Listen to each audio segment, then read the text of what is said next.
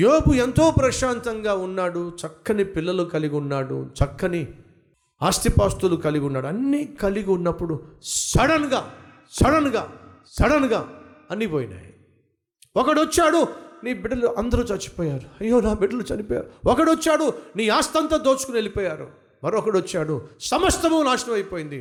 ఇలా ఒకదాని తర్వాత ఒకటి ఒకదాని తర్వాత ఒకటి అన్నీ కోల్పోయాడు కోల్పోయాడు సడన్ చేంజెస్. కారణం దయచేసి వినండి, దేవుడు అపవాదికి అవకాశము ఇచ్చాడు. దేనికి? శోధించటానికి. యోబు ఆ శోధనను సహించాడు, ఆ శోధనను భరించాడు, ఆ శోధనను జయించాడు. దేవుడు ఏం చేశాడు?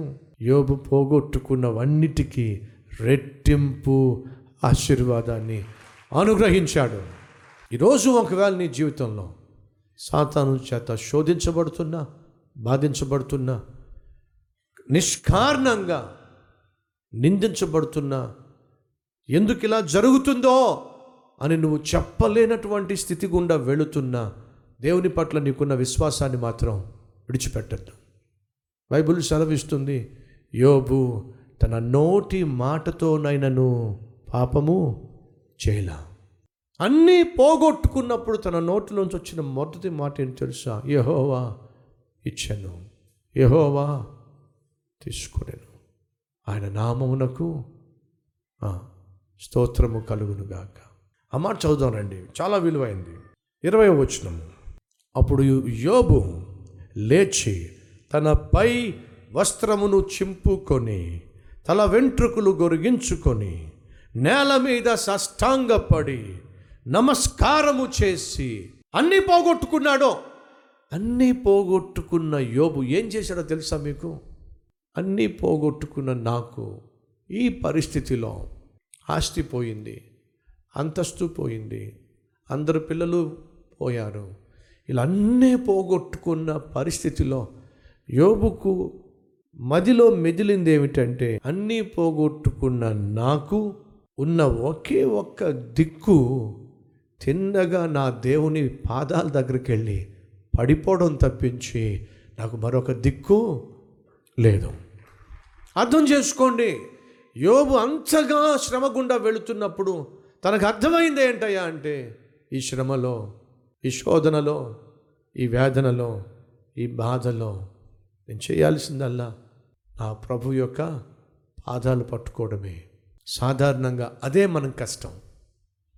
ఏదైనా కష్టం వస్తే, ఏదైనా బాధ వస్తే మనం మొదటిగా వేసే ప్రశ్న ఏంటో తెలుసా? దేవుడా అసలు నువ్వు ఉన్నావా? ఈ ప్రశ్న మీరు ఎప్పుడైనా వేశారా? వీళ్ళే చెప్పండి, ఉన్నావా? ఉంటే ఎందుకు ఇలా జరుగుతుంది? రే సహోదరి సహోదరులు, ఈరోజు నీ జీవితంలో ఏదైనా శ్రమ నిన్ను బహుగా వేధిస్తుంటే, బాధిస్తుంటే దేవునికి దూరం కావద్దు, దేవుణ్ణి విడిచిపెట్టి వెళ్ళొద్దు. యోబు జీవితంలో తనకు తెలిసిన సత్యం ఏమిటంటే, అన్నీ పోగొట్టుకున్నప్పుడు దేవుణ్ణి మాత్రం పోగొట్టుకోవడానికి సాహసము చేయలా. ఏమైనా పోగొట్టుకుంటాను కానీ నా దేవుణ్ణి మాత్రం నేను పోగొట్టుకోను అనే తీర్మానం తీసుకున్నాడు. తిన్నగా వెళ్ళి ఆయన పాదాల మీద సాష్టాంగ పడిపోయాడు. ఎందుకు యోబు జీవితంలో అన్నీ పోగొట్టుకున్నాడు? సాతాను అన్నీ తీసేసుకున్నాడు. ఎందుకు తీసుకున్నాడు? దేవుడు సాతానుకు పర్మిషన్ ఇచ్చాడు. ఎందుకు దేవుడు సాతానుకు పర్మిషన్ ఇచ్చాడు? యోబు ఎంత నీతిమంతుడో నిరూపించడానికి, యోబును ప్రపంచానికి ఒక అద్భుతమైన, ఆదర్శవంతమైన తన సేవకునిగా చూపించటానికి. చాలా సందర్భాల్లో చాలా గొప్ప దైవజనులు చెప్పిన మాట ఏంటో తెలుసా? పరిశుద్ధ గ్రంథంలో యోబు గ్రంథము లేకపోతే చాలామంది భూమి మీద బాధలు భరించలేక, వ్యాధులు భరించలేక, వ్యధలు భరించలేక ఆత్మహత్యలు చేసుకునేవాళ్ళు. యోబు జీవితాన్ని చదివినప్పుడు, యోబు కష్టాన్ని గురించి చదివినప్పుడు చాలామంది, అయ్యో నాకు ఆస్తి పోయిందని చెప్పే చచ్చిపోవాలనుకుంటున్నా, నాకు ఆరోగ్యం పోయిందని చెప్పే ఎందుకు వచ్చిన బతు చచ్చిపోదాం అనుకుంటున్నా, నా పిల్లల్లో ఒకరు మరణించారని చెప్పే చచ్చిపోవాలనుకుంటున్నా. కానీ యోబును చూస్తే తనకున్న అమ్మాయిలు చచ్చిపోయారు, అబ్బాయిలు చచ్చిపోయారు, ఆస్తి వెళ్ళిపోయింది, అంతస్తు కూలిపోయింది, ఆరోగ్యము చెడిపోయింది, అన్నీ పోయినాయి.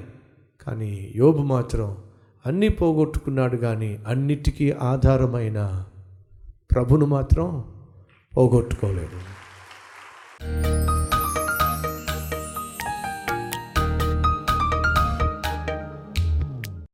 మహాపరిశుద్ధుడు అయిన ప్రేమ కలిగిన తండ్రి, ఒక సత్యం గ్రహించాం. మా జీవితంలో ఏది జరిగినా నిన్ను ప్రేమించే మా జీవితంలో ఏది జరిగినా మేలు కొరకే జరుగుచున్నాయి అనే సత్యాన్ని గ్రహించి నిన్ను మహింపరుస్తున్నావు నాయన. ఆ ప్రశ్నలకు జవాబు మా కళ్ళ ముందు కనిపించకపోయినా జవాబిచ్చే దేవుడు అయిన నిన్ను విశ్వసించి నీ మీద ఆధారపడి యోబు వలే నీ పాదాలను పట్టుకునే కృప మాకు దయచేయమని యేసు నామం పేరట వేడుకుంటున్నాం తండ్రి. ఆమెన్.